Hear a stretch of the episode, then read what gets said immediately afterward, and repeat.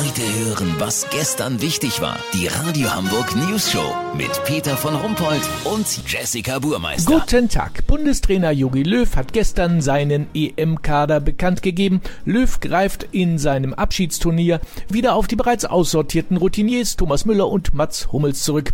Der Stürmer Marco Reus hat für sich entschieden, nicht aufzulaufen. Wir sprechen mit ihm. Hallo!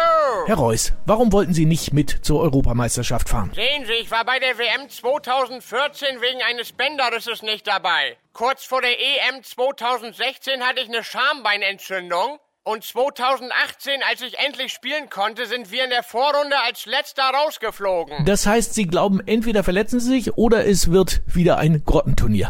Letzteres. Eher noch wird Armin Laschet Bundeskanzler, als dass diese Truppe die Europameisterschaft gewinnt. Ja, aber meinen Sie nicht, dass Jogi Löw sein, sein letztes EM-Turnier unbedingt nochmal gewinnen will? Bestimmt, aber solange es noch keine Impfung gegen Gurkenspiele gibt, wird es schwierig. Außerdem, das sagt sich ja immer so leicht.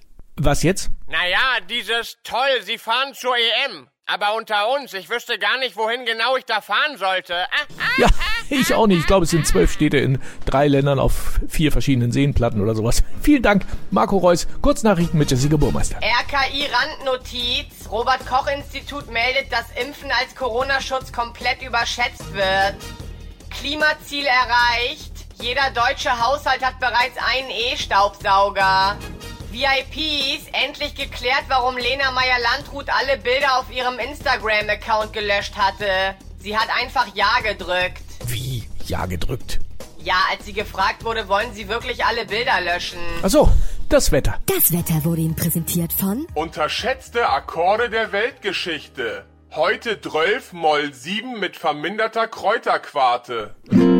Das war's von uns. Wir hören uns morgen wieder. Bleiben Sie doof. Wir sind es schon.